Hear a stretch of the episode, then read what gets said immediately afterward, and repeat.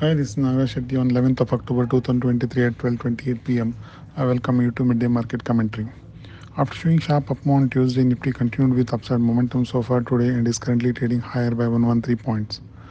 Nifty opened today with a positive note, uh, moved up further after opening.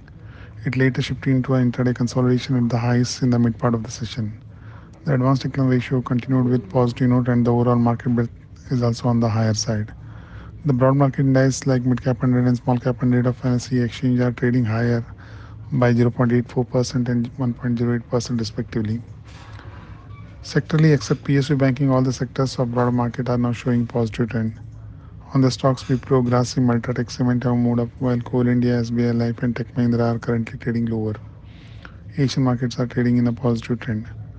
The short-term trend of Nifty continues to be positive, having placed at the hurdle of around 19,800 levels, there is a possibility of intraday dip in the market, which could be a buying opportunity. Intraday supports are placed around 19,740 and a sustainable move above 19,850 could open some more upside for the short term. Thank you.